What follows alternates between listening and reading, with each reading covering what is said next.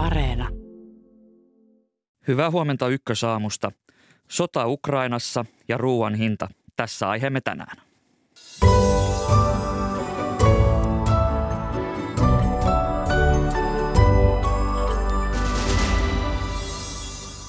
Venäjä kiristää otteitaan Ukrainassa valtion propagandakoneiston suosiman voitonpäivän lähestyessä. Samalla Venäjää vastaan asetetut pakotteet ovat alkaneet vaikuttaa myös tavallisten kansalaisten elämään. Kuinka ahtaalla Venäjän valtionjohto on jännittyneessä tilanteessa, siitä lisää hetken kuluttua. Venäjän hyökkäyssota Ukrainassa on nostanut ruoan hintaa niin maailmalla kuin meillä Suomessakin – Kuinka sota vaikuttaa globaaleihin ruoantuotantoketjuihin, siitä lisää puoli yhdeksän jälkeen. Ja lähetyksen lopuksi vielä asiaa kesätöistä ja kesätyöpaikkojen riittävyydestä. Minä olen Atte Uusinoka, tervetuloa ajankohtaisten aiheiden pariin.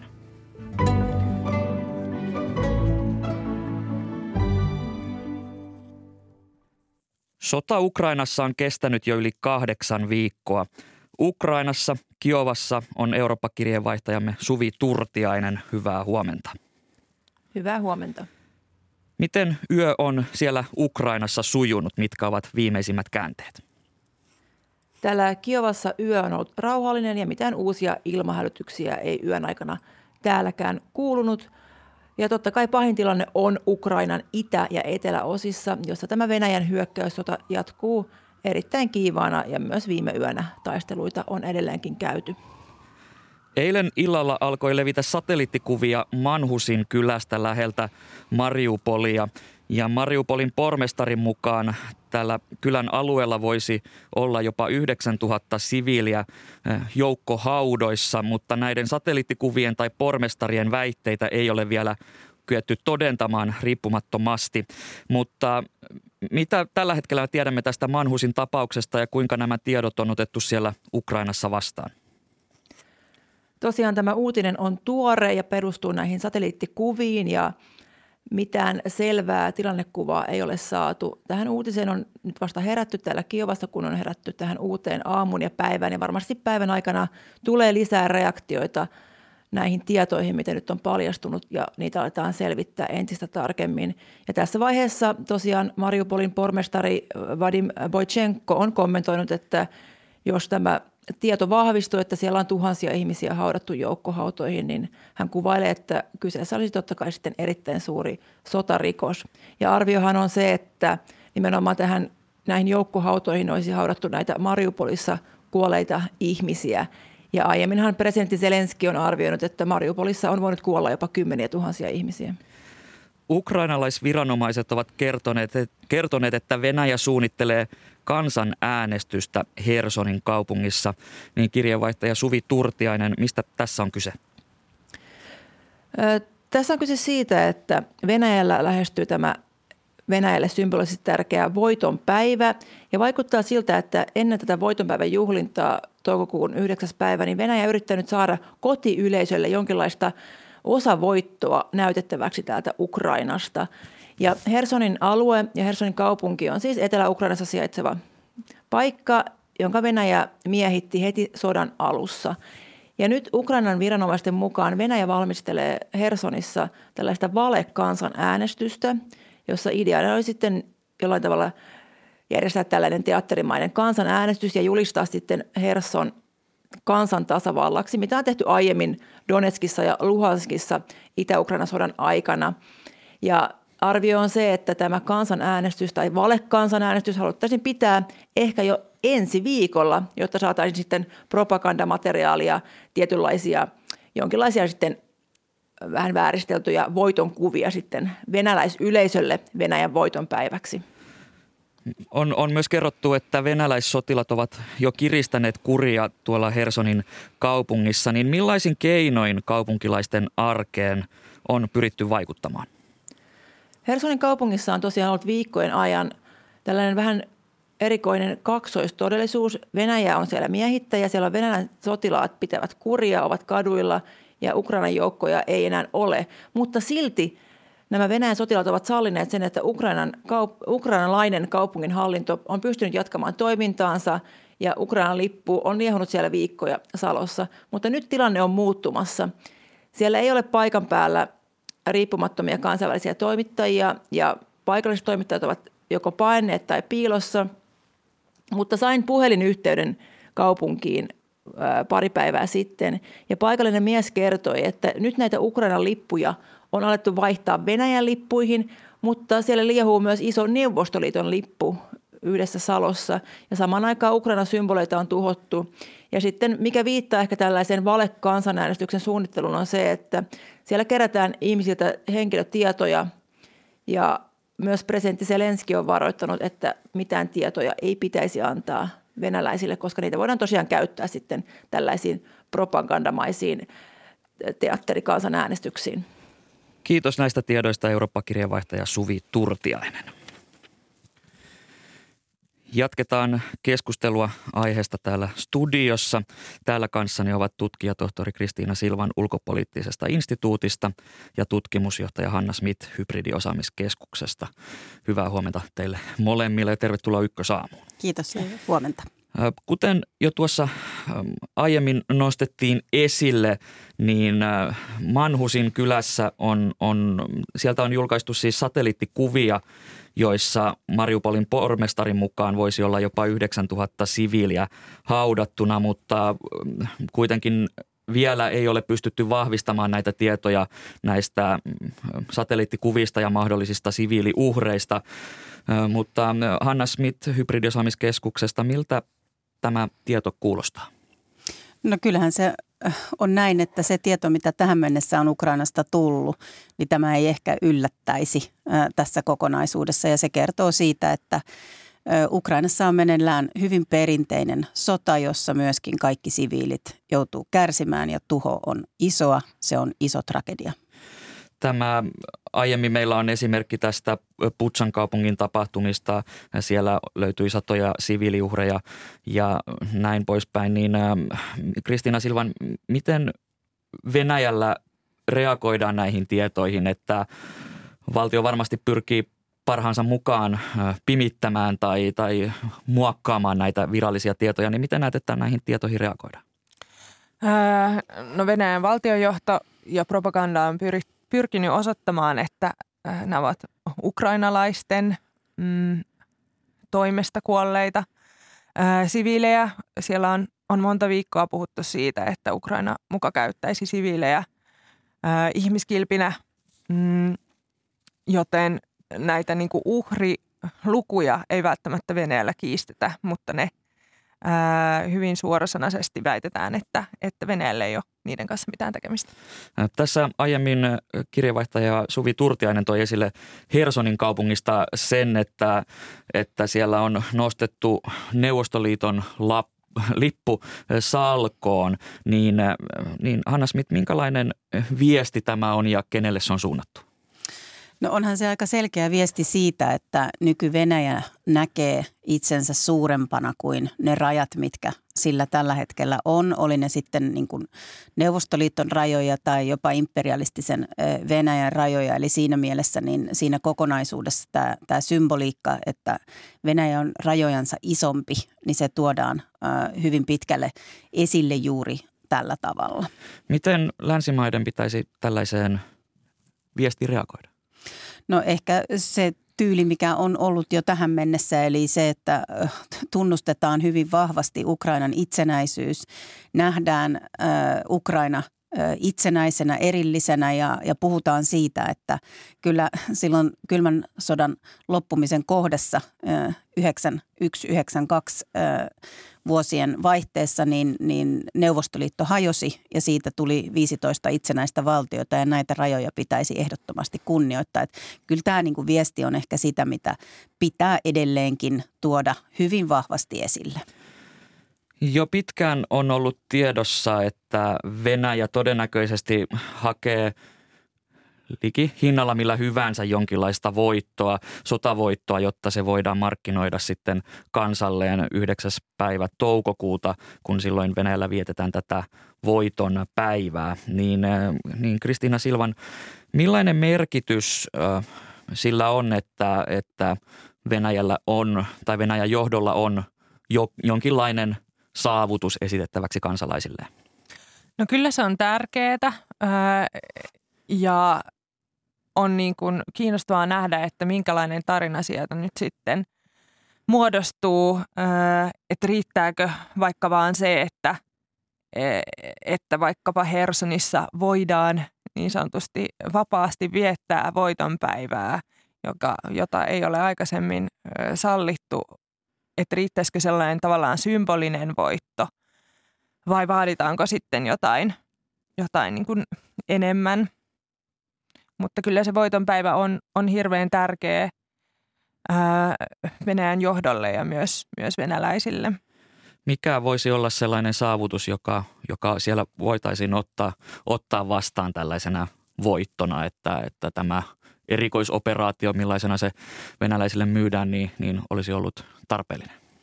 No kyllähän siellä on se, että just tässä operaatiossa pitäisi olla niin kuin se alku ja loppu. Eli pitäisi pystyä osoittamaan, että esimerkiksi tämä Mariupol on nyt sitten, että siitähän kulkee vähän väliä, tulee joko Soiku tai Putin tai joku toinen, joka sanoo, että nyt Mariupol on niin kuin onnistuttu ottaa ja sitten tulee taas tieto, että no ei nyt ihan kokonaan sittenkään ja niin edelleen. Eli, eli ehkä just tämä tällainen ajatus siitä, että se Mariupol olisi täydellisesti pystytty saamaan hallintaan, joka tarkoittaisi myöskin sit sitä, että sieltä Donbassilta, Luhanskista, Donetskista sieltä päin, niin on se maa ikään kuin yhteys Krimille, joka ihan selkeästi on aika tärkeä ja se, että Venäjä silloin saisi Asovin meren ikään kuin omaan hallintaansa täysin. Niin nämä on tällaisia – hyvin tärkeitä symbolisia kokonaisuuksia ja siinä voisi sanoa, että se Mariupolin niin kuin, ö, rooli on oikeastaan ihan keskeinen. Että tämän, jos pystytään tuomaan voitonpäivänä esille, niin kyllä se silloin on aika ö, ikään kuin voidaan laskea ö, jonkunlaiseksi voitoksi. No jos spekuloidaan, niin mitä sitten, jos hanke niin sanotusti epäonnistuu? Mitä sitten? Jos ajatellaan Saadaanko jotenkin tämä asia kuorrutettua eh, venäläisille niin, että, että se eh, voidaan nähdä hyväksyttyvänä tämä, tämä reissu, eh, sotareissu tänne Ukrainaan? No venäläiset tunnetusti on kyllä aika luovia tällaisissa kohdissa ja se, että silloin kun on autoritäärinen tai totalitaarinen hallinto, niin, niin kaikenhan voi tulkita juuri niin kuin haluaa ja, ja sitten peittää ne todellisuudet. Eli jonkunlaista ihan varmasti niin kuin peiteyritystä siellä on ja, ja sitten joku muu, esimerkiksi tämä Herson, että jos siellä nyt onnistutaan tekemään joku kansanäänestys, niin sitten käännetäänkin huomio täysin sinne. Mm-hmm. Näytetään, että sieltä on tullutkin hyvä tulos ja siellä on tukea Venäjän ö, toimille kokonaisuudessaan ja unohdetaan vähäksi aikaa sitten se, mikä ei ole onnistunut. Että, että kyllähän se mahdollista on, mutta vaikeammaksi se tulee, mitä epätodellisempi tavallaan se tarina on todellisuuteen verrattuna. Nyt on tietoja siitä, että Venäjään, Venäjää kohti asetetut pakotteet ovat alkaneet viimein purra tähän Venäjän talouteen ja tämä kiristää hyökkäyssodan aloittaneen maan tilannetta ja samalla myös sodankäyntiin liittyvät lausunnot ovat koventuneet niin ulkopoliittisesta instituutista Kristiina Silvan. Millaisessa asemassa Venäjän valtiojohto on tällä hetkellä, kun ajatellaan sodan kannatusta Venäjällä? No kyllä se on siinä mielessä tukalassa tilanteessa, että, mm, että kansalaisille pitää jatkuvasti ää, perustella sitä, miksi tämä sota on tarpeen ja miksi kansalaisten pitää olla valmiita kärsimään, kärsimään tämän sodan seurauksista. Ää, ja miten me ollaan nähty tämä sitten ruohonjuuritasolla on, on ollut sen ää, kuin, ää, tavallaan vapaan tiedonkulun kaventaminen entisestään ja entisestään.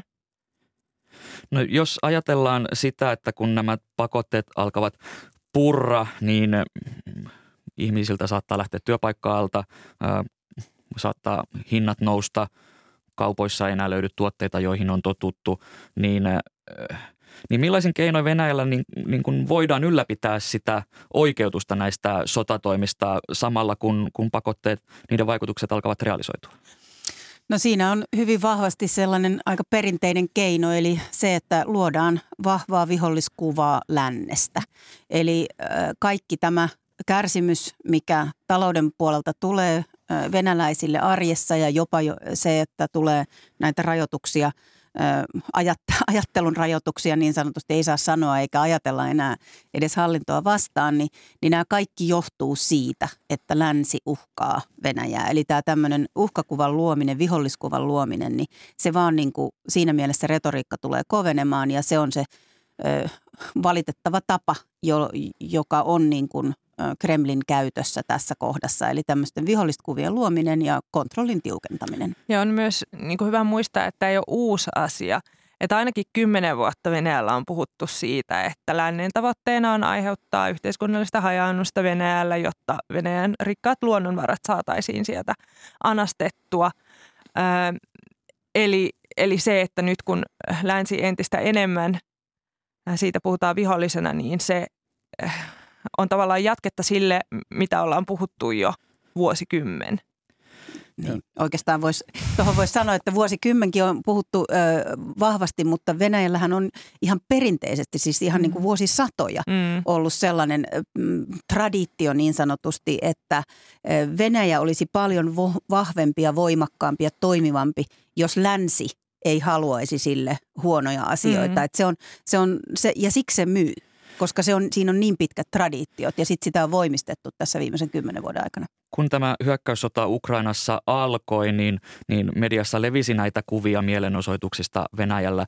Niin äh, mitä tiedämme kansan mielipiteestä? Eikö äh, kansa enää vastusta hallintoa No mieli, tuota mielenosoituksesta on hyvä tietää se, että mm, sodan vastustajia edelleen on, mutta he ovat tietoisesti muuttaneet taktiikkaansa siitä, että enää ei, ei haluta kutsua ihmisiä isoihin mielenosoituksiin, koska ää, silloin niin, kuin niin järkyttävät seuraukset, vaan päinvastoin siellä haetaan nyt erilaisia luovia tapoja osoittaa mieltä ja osoittaa venäläisille se, että, että kaikki ei ole kunnossa, koska sehän on se, mitä se ää, hallitus Kreml yrittää viestiä, että kaikki on kontrollissa, kaikki menee ihan hyvin. Meillä on tällainen pieni, pieni operaatio Donbasissa, mutta älkää siitä huoliko, vaikka sitten totta kai samaan aikaan myös puhutaan siitä, että Venäjä on, on lähes sodassa NATOa vastaan. Mutta, mutta se, että, että nämä aktivistit on esimerkiksi liimanneet pieniä ö, niin kuin tietolaatikoita ö, ruokakauppojen hintojen tilalle. Ö, siellä on aika paljon niin kuin vaikka graffiteja, ö, jossa sodanvastaisia graffiteja, eli, eli jollain tavalla kyllä sitä niin kuin vastustusta on, mutta se on muuttanut muotoaan. Samalla kun jos voisi jatkaa vielä tuohon, että Venäjällä on pitkät traditiot, siis autoritääriset, totalitaariset hallinnosta ja kontrollista, niin on siellä sitten samalla pitkä traditio myöskin siitä, että miten voi kansalaistasolla niin pistää hiukan kampoihin ja, ja hiljaisella tai luovalla ikään kuin toiminnalla niin jollain tasolla heikentää sitten sitä autoritarismia ja totalitarismia Venäjällä. Eli mm. graffiteja, pieniä seiniin liimattavia faktalaatikoita. Ähm, eli, eli sodan vastaista toimintaa on, on tällä hetkellä siis Venäjälläkin.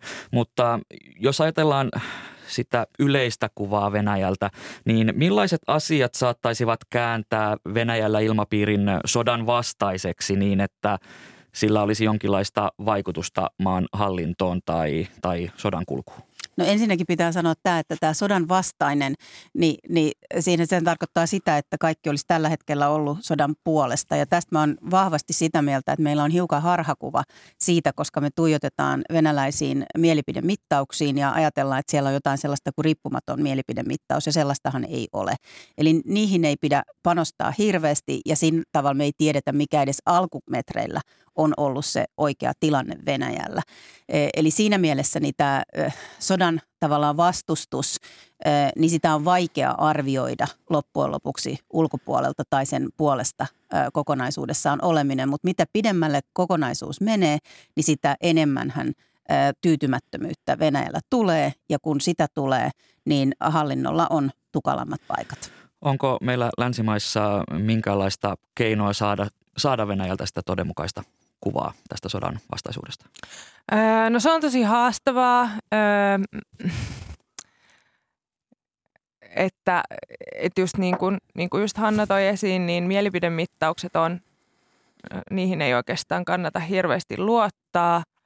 Öö, ja on muutenkin vaikea saada selville noista niin kuin, mediaraporteista siitä, että kuinka pitkälle on kyse yksittäistapauksista, kuinka paljon on kyse, kuinka pitkälti on kyse niin kuin laajalle levinneistä ilmiöstä. Ja se on, se on hirveän vaikea ää, suoraan, suoraan sen sanon, että tutkijana Suomessa on hirveän vaikea saada selvyyttä siitä. Ja se, mitä mä oon, oon jutellut viime aikoina venäläisten kollegoiden kanssa, jotka on siellä käyneet viime aikoina ja, ja myös niin kuin puhuvat totta kai ystäviensä ja, ja sukulaistensa kanssa jatkuvasti, niin heilläkin on, on hämmennys siitä, että et, et mitä tapahtuu. Et se on selvää, että se yhteiskunta on vahvasti polarisoitunut, ää, on niitä sodan kannattajia ja sitten on niitä vastustajia ja nämä jakolinjat menee ihan, ihan perheiden sisältä.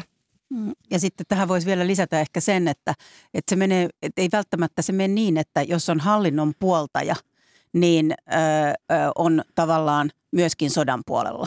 Vaan mm. voi olla niin, että on patriotti, joka kuitenkin tukee Putinia, mutta sitten ei suoraan kyseenalaista sotaa, mutta oikeastaan ajattelee, että tämä ei ole hyvä juttu. Mm. Et se on hyvin niin kuin moninainen ja monimutkainen kuvio, kun katsotaan Venäjän yhteiskuntaa. Nostetaan tähän loppuun vielä yksi ähm, kysymys hybridivaikuttamisesta. Eilen kuulimme Venäjän ulkoministeriön tiedottajan syyttävän Ylen Pietarin toimittaja Simo Ortamoa epäeettiseksi toimittajaksi, kun hän oli nostanut huhtikuun alussa ykkösaamun mediakatsauksessa esiin Venäjän valheellisia väitteitä Ukrainan tapahtumista. Niin tutkimusjohtaja Hanna Smith, minkälainen esimerkki tämä on, on Venäjän vaikuttamisyrityksistä?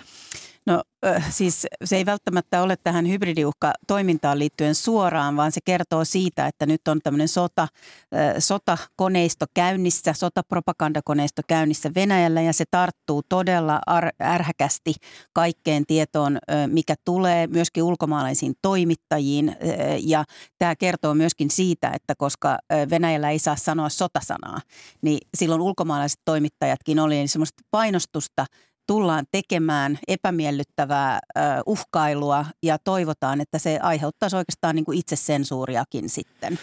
Mitä se kertoo Venäjän sisäisestä tilanteesta, että, että näin tarkkaan seurataan äh, sitä, että minkälaista keskustelua Venäjästä käydään länsimaassa? Että onko tämä jotenkin poikkeuksellista?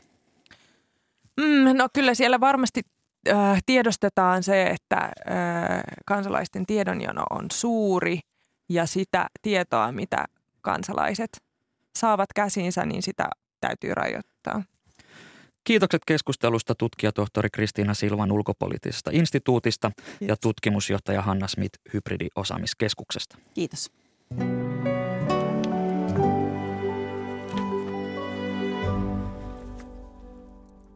Ruoka on kallistunut jonkin aikaa, mutta Venäjän hyökättyä Ukrainaan näyttää siltä, että hintojen nousu on vasta aluillaan.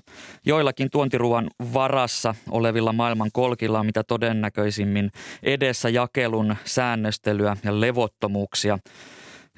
Suomessa tai Euroopassa sen sijaan ruoka ei ole loppumassa, mutta hinta on nousussa. Vieraanani täällä studiossa on Pellervon taloustutkimuksen tutkimusjohtaja Sari Forsman Huk. Hyvää huomenta. Hyvää huomenta. Moni on kiinnittänyt huomiota siihen, että ostoskori se alkaa olla aika hintava. Pellervon taloustutkimus on ennakoinutkin, että tänä vuonna ruoan hinta nousee jopa 11 prosenttia ja on arvioitu, että tämä voi olla jopa suurin vuositason hinnan nousu koko EU-jäsenyytemme aikana. Niin millaisia syitä tämän hinnan nousun taustalla on?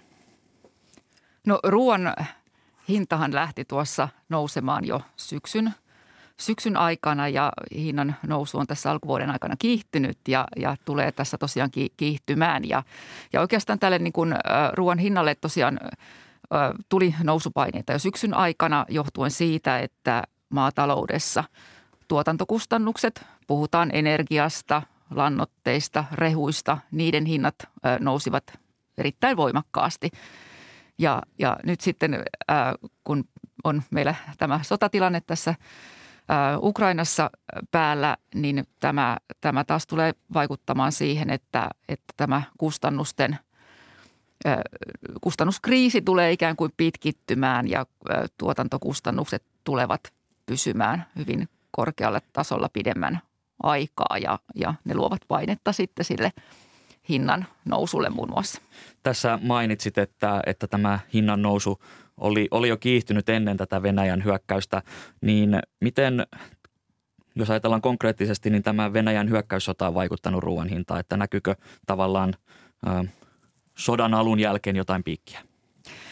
No vielä niin kuin ei, ei kovin paljon niin kuin tämä sodan vaikutus näy hinnoissa, mutta tulee, tulee tästä eteenpäin kyllä, kyllä näkymään. Eli, eli, eli tos, tosiaan nämä tuotantokustannukset tulee pysymään korkeana. Energian hinnan nousu vaikuttaa koko ruokaketjuun, ei pelkästään maatalouteen, vaan myöskin elintarviketeollisuuteen, jalostukseen, prosessointiin, kauppaan, kaikkeen siihen logistiikkaan. Ja sitten toisaalta tietenkin niin kuin Ukrainalla, myös Venäjällä, niillä on erittäin niin kuin keskeinen rooli viljan tuotannossa. Ja, ja, ja tämä tarkoittaa tietenkin sitä, että, että maailman markkinoille on tulossa, tulossa vähemmän vehnää, vähemmän ö, viljaa, vähemmän Ukrainasta öljykasvituotteita ja nämä myös nostavat sitä ruoan, ruoan hintaa ihan globaalisti. Suomalaisia maataloustuotteita ovat esimerkiksi maito, liha ja vilja, mutta erityisesti juuri maitoon ja viljaan kohdistuu nyt erityispainetta, niin miksi näin? No kyllä ja sanoisin, että myös, myöskin ää, liha, lihatuotteisiin ja tämä johtuu juuri siitä, että et, et todella, todella nyt ää, on ollut hyvin voimakas tämä tuotantokustannusten nousu. Ää, maatilojen kannattavuus on pidemmän aikaa ollut jo heikkoa ja, ja ei maatiloilla ole, ole tämmöisiä taloudellisia puskureita ja, ja nyt voidaan puhua todella, että maatalous on ahdingossa. Monilla, monilla tiloilla on vaikeita tilanteita, ei ole kassassa rahaa ostaa lannoitteita ja, ja nyt sitten tavallaan näistä tuottajahintojen kautta ei, ei saada niin kuin riittävää kompensaatiota sille kustannusten nousulle ja on tietysti paine, että tuottajahinnat nousisivat edelleen ja sitten edelleen paine siitä, että kustannukset, kustannuksia saataisiin siirrettyä niihin kuluttajahintoihin. Pellervon taloustutkimus on arvioinut, että keväällä ruoan hinta nousee noin 5-10 prosenttia, mm. mutta milloin se alkaa laajemmin näkyä kuluttajan kukkarossa? No meillä on arvioitu, että tässä, tässä niin kuin kesän, kesän aikana, alkusyksyn aikana ja kyllähän nyt on tiedossa, että teollisuus ja kauppa, siellä on käynnissä tällä hetkellä hintaneuvotteluita ja, ja, ja tietenkin sitten, että miten, miten nämä hintakorotukset tulevat voimaan, miten ne näkyvät kuluttajahinnoissa. Siinä on varmasti eroa vähän tuotteittain, tuoteryhmittäin, riippuen tavaran toimittajasta, riippuen kauppa, kaupparyhmittymistä, että siinä varmasti on vaihtelua, että nyt viime viikolla, kun julkistettiin nuo tilastokeskuksen ää,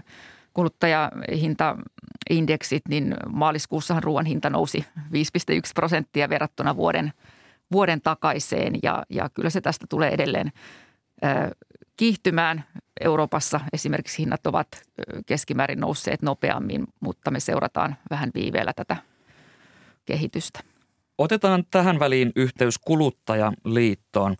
Hyvää huomenta Kuluttajaliiton pääsihteeri Juha Pirling-Pomela. Oikein hyvää huomenta. Tämä ruokakassin hinta, se on teema, joka puhuttaa meitä suomalaisia hyvin paljon ja on arvioitu, että ruoan hinta voi nousta jopa 11 prosenttia. Niin miten vakava paikka tämä on suomalaisille kuluttajille? No kyllä tämä on todella vakava paikka. Meillä on todella, todella valtava määrä perheitä, yksilöitä, yksittäisiä kuluttajia, jotka tähänkin asti on pitkään elänyt kädessä suuhun. Rahat eivät yksinkertaisesti riitä kaikkeen kohtuulliseen elämään. Minkälaisia vinkkejä voit antaa, antaa ruokakassin kasvavaa hintaa vastaan, eli miten tätä hintaa voisi keventää? No oikeastaan kaksi tämmöistä ihan pää, päävinkkiä. Toinen on vähennä, toinen on vaihda.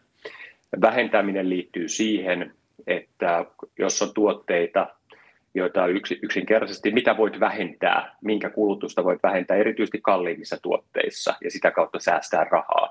Toisaalta vaihtaminen, pystytkö vaihtamaan vaikka tuoteryhmän sisällä toiseen halvempaan tuotteeseen, siirtyä kokonaan johonkin muuhun kauppaan esimerkiksi, missä voi olla halvempaa ja niin poispäin. Ja tosiaan ylipäänsä senkin, että pitää aina muistaa, että kuluttajatalous on kokonaisuus.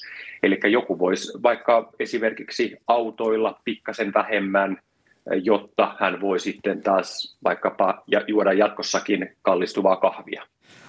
Tämä ruokahävikki, se on yksi teema, joka on nostettu tässä esiin ja on arvioitu, että suomalaisilta menee noin 500 miljoonaa euroa hukkaan ruokahävikin merkeissä. Niin mikä tässä on taustalla? En, en usko, että kukaan vartavasti laittaa niin sanotusti rahaa roskikseen. Siellä on hyvin monenlaisia tekijöitä ihan arjen hallinnasta alkaen, mutta kyllä me ollaan painotettu nimenomaan tämmöisen suunnitelmallisuuden lisäämistä. Eli sitä, että mietitään, pohditaan, mitä tullaan vaikkapa tulevan viikon aikana syömään, suunnitellaan, että mitä ostetaan mistäkin, mitä saadaan halvalla ja toisaalta miten kaikki ruoka, mitä sitten ollaan nostettu, niin käytetään hyväksi niin, että sinne ei, ei sitten jää valtavasti, valtavasti tähteitä, joita olisi voinut, jotka päätyvät roskiin ja joita kuitenkin olisi voinut ravintona käyttää. No tämä 500 miljoonaa euroa kuulostaa isolta summalta ja noin per henkilö se on noin 100 euroa, niin äh, miten paljon ihminen voi äh, säästää keskittymällä tähän ruokahävikin minimoimiseen?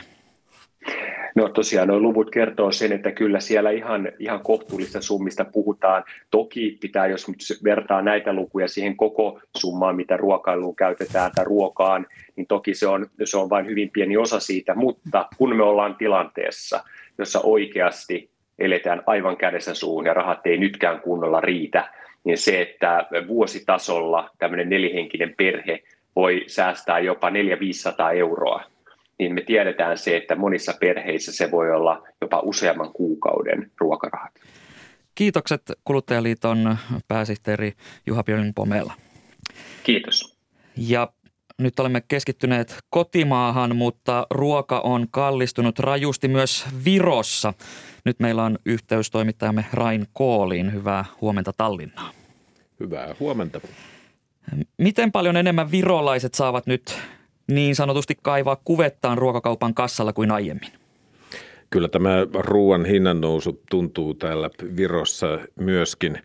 Täällä on tehty Viron taloudellisen tutkimuslaitoksen ruokakorivertailu, joka on sellainen perinteinen kuukausittain tehtävä ja se kertoo siitä, että vuodessa ruoka on yleisesti ottaen kallistunut noin 10 prosenttia ja joulukuusta maaliskuuhun lähestulkoon 5 prosenttia, eli, eli hinnannousu on tuntuvaa.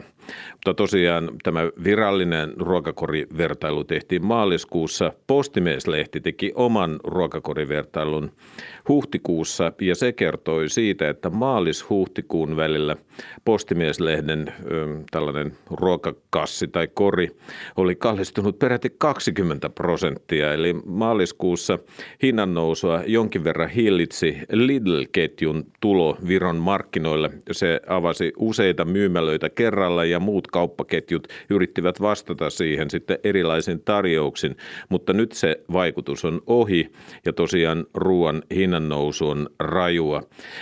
Vuositasolla eniten ovat nousseet kahvin, maitotuotteiden, mutta myöskin perunan hinta. Mutta aivan viime viikkoina liha ja erityisesti kalatuotteet, niiden hinta ovat nousseet virolaisissa kaupoissa. Inflaatio kurittaa ja moni, moni asia on kallistunut niin siellä kuin täälläkin, mutta miten pienituloisimpien virolaisten, kuten vaikkapa eläkeläisten rahat tällä hetkellä riittävät ruokaa?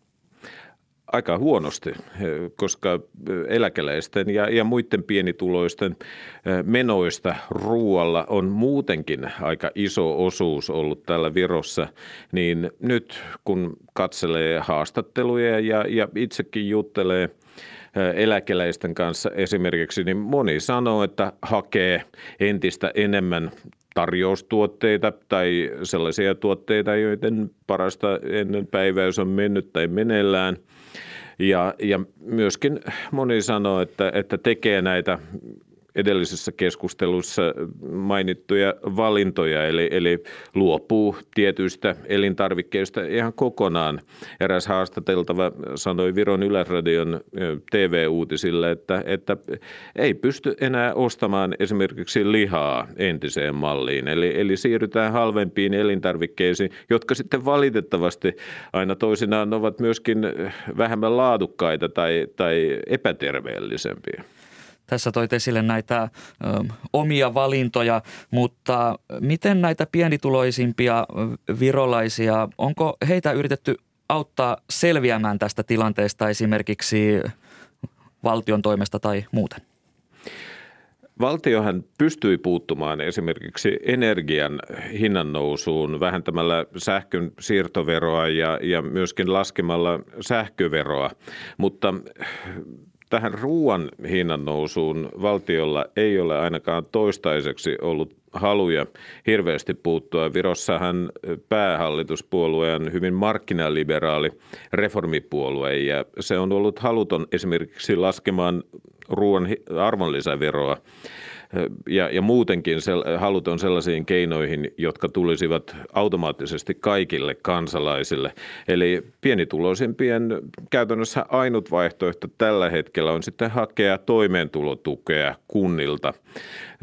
Riittääkö se tilanteessa, jossa maahan on tullut yli 30 000 ukrainalaista pakolaista? Se on hyvä kysymys. Kiitokset näistä arvioista sinne Tallinnaan toimittajamme Rain Kooli.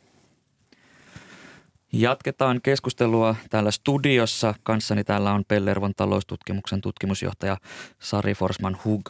Ja tässä kuulimme ajatuksia niin Tallinnasta kuin kuluttajan liitostakin, niin, niin, niin minkälaisia ajatuksia nämä puheenvuorot herättivät?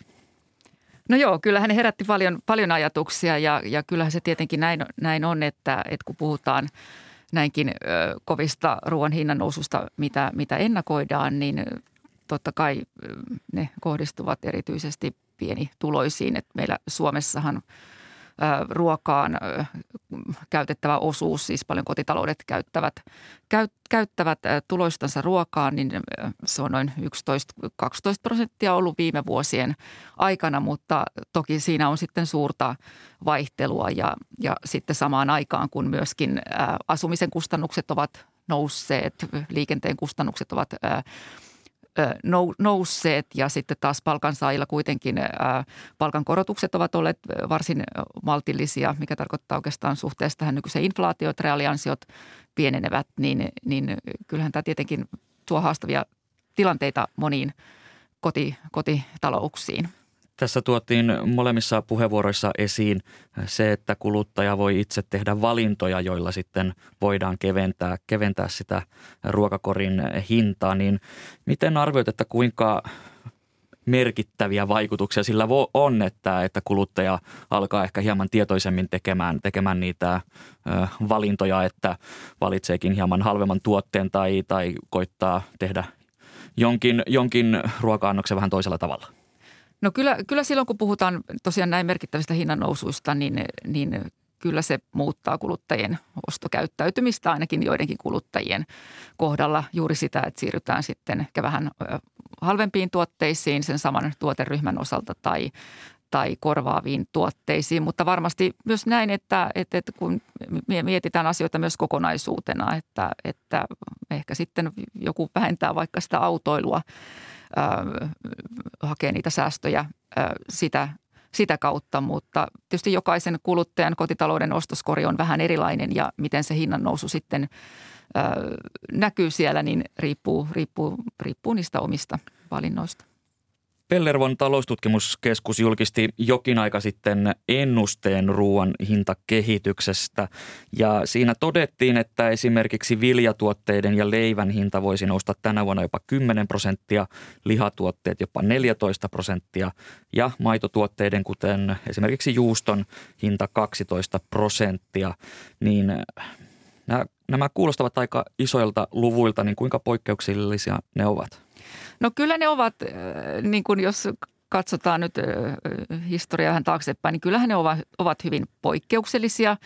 lukuja, että tuossa 2008 ruoan hinta nousi keskimäärin vuositasolla noin lähes 9 prosenttia ja, ja, ja sitten tuossa 2000 11, 12, 13, niin siellä oli noin 5-6 prosentin vuositason nousua. Että kyllä, kyllä nyt jos mennään yli 10 prosenttiin, niin ollaan, ollaan sillä tavalla poikkeuksellisissa luvuissa. Mutta tietenkin täytyy muistaa, että tällä hetkellä niin kuin, tähän ennustamiseen ja yleensä niin kuin markkinanäkymien arviointiin sisältyy hyvin paljon epä, epävarmuutta, etenkin kun katsotaan sinne vähän pidemmälle ja vuoteen 2023, niin, niin miten erilaiset tuotantopanosten hintasuhteet, sit, miltä, ne, miltä ne näyttää, niin niitä on tässä vaiheessa tietenkin hyvin haastava ennakoida nämä epävarmuustekijät oli juuri se asia, joka tuli aika, aika selvästi esille mm. tässä Pellervon taloustutkimuskeskuksen julkaisemassa ennusteessa.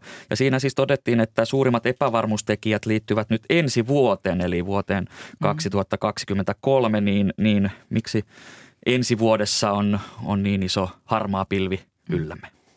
No jos ajatellaan tietenkin maataloutta, me ollaan tässä niin kuin, niin kuin ky- ky- kylvöt alkavat tämän vuoden osalta olla niin kuin Suomessakin äh, kohta, kohta tässä niin kuin käsillä ja, ja paljon puhuttu niin kuin tässä äh, maatalouden osaltakin lannoitteiden hinnoista ja saatavuudesta ja, ja, ja niiden osalta vielä suurempi epävarmuus tulee kohdistumaan siihen seuraavaan satokauteen.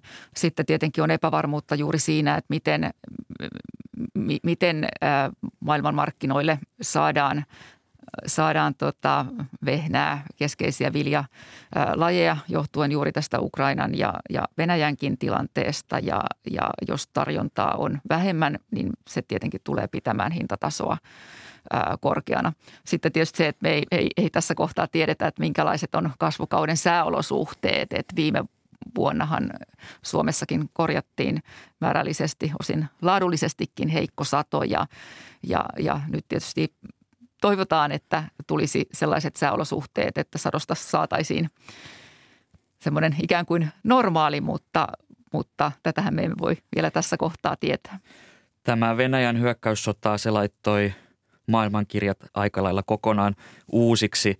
Ja tämä nykytilanne toi aika hyvin esiin sen, että kuinka riippuvaisia eri valtiot ovat toisistaan esimerkiksi taloudellisesti ja sitten raaka-aineiden suhteen. Tällä hetkellä on esimerkiksi komponenttipulaa ja sitten energian hinta on hyvin korkealla. Ja jos mietitään näitä globaaleja ruoantuotantoketjuja, niin miten pitkäaikaisia muutoksia tällainen Venäjän hyökkäyssota voi pahimmillaan luoda?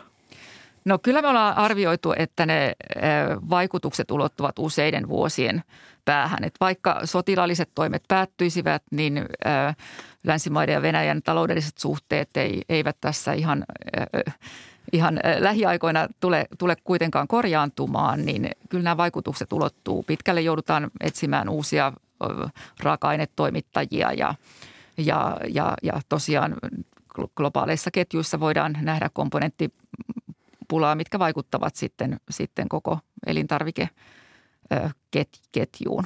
On puhuttu, että tämä tilanne saattaa aiheuttaa ruokapulan ihan niin kuin maailmanlaajuisesti, niin, niin onko tällainen maailmanlaajuinen nykyistäkin pahempi ruokapula näkyvissä?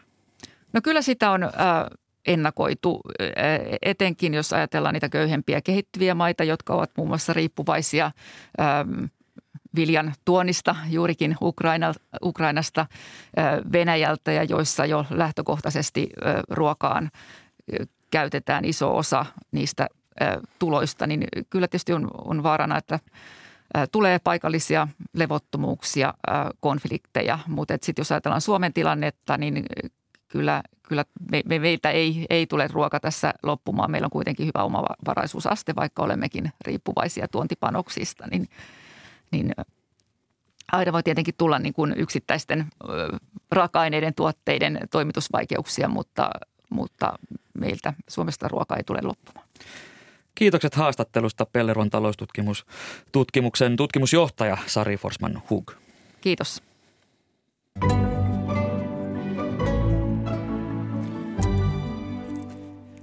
Huhtikuu on pian vaihtumaisillaan toukokuuksi ja nuorten kesätyötilanne se alkaa hahmottua. Millaisin näkymin mennään kohti tulevaa kesää? Nyt puhelimessa on Elinkeinoelämän keskusliiton asiantuntija Mikko Vieltojärvi. Hyvää huomenta. Oikein hyvää huomenta.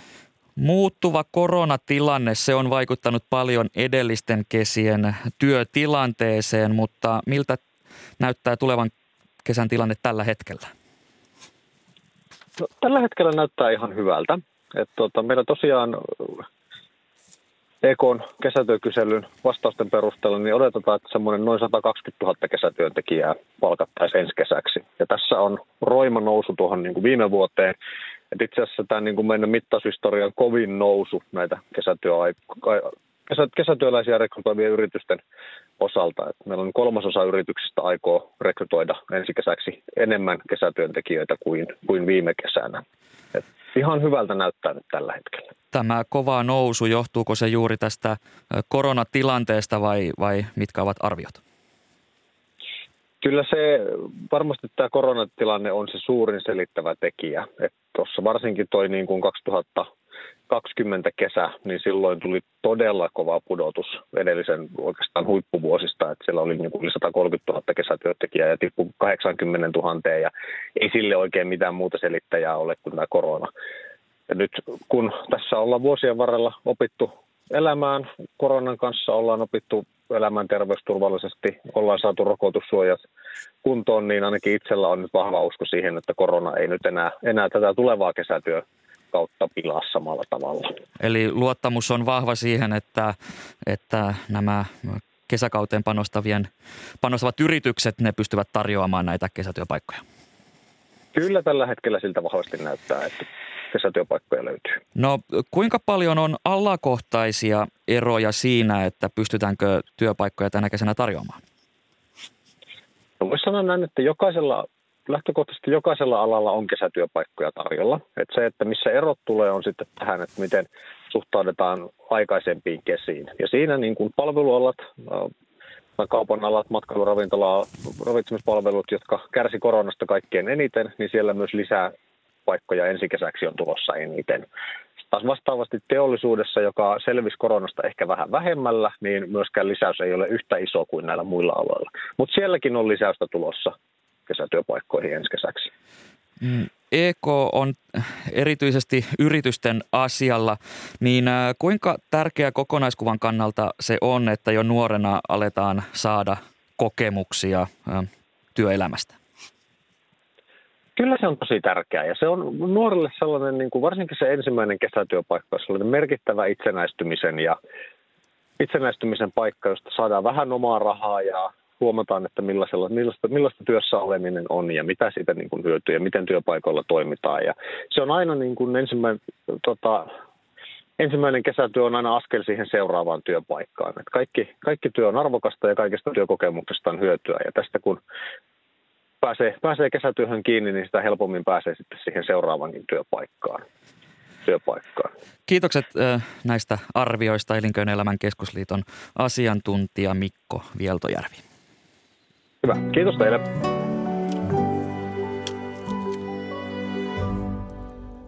Tätä lähetystä ovat kanssani tehneet toimittajat Veera Sinervo, Hanna Juuti ja Päivi Daal. Lähetyksen tuotti Marias Kara, äänestä vastasi Juha Sarkkinen. Ja studioon on saapunut kanavan kuuluttaja Simo Häkli. Hyvää huomenta. Huomenta, huomenta. Miltä Yle Radio 1 kuulostaa ykkösaamun jälkeen näin perjantaina? No se kuulostaa tietenkin yhtä hyvältä kuin aina. Sehän on aina tiedossa. Kyllä. Mu- muistojen Boulevardilla nostalgisissa tunnelmissa ja Veeti and the Velvets souluveljet pääsee vauhtiin ensimmäiseksi. Ja Ruben Stillerin ohjelmassa puidaan NATO-jäsenyyden etuja ja haittoja sitten kello 10. Vieraana kansanedustajat Anna Kontula ja Jukka Kopra. Kenties väittelyäkin saadaan aikaan. Onko se kannattavaa vai ei liittyä NATOon ja Baritoni Matti Lehtinen on täyttämässä sata vuotta sunnuntaina. Ja Outi Paananen penkoo levyhyllyjä ja tutkailee Matti Lehtisen taiteilijaelämää kello 11 Narrin aamulaulussa. Kiitokset näistä nostoista Simo Häkli. Perjantai ykkösaamu on loppusuoralla. Huomenna lauantaina Yle TV yhdessä ja Yle Radio yhden ykkösaamussa vieraana on ulkoministeri Pekka Haavisto ja häntä haastattelee Seija Vaaherkumpu. Ja lähetys se alkaa viisi yli kymmenen. Minä olen Atte Uusinoka, kiitän teitä seurasta ja nyt uutisiin.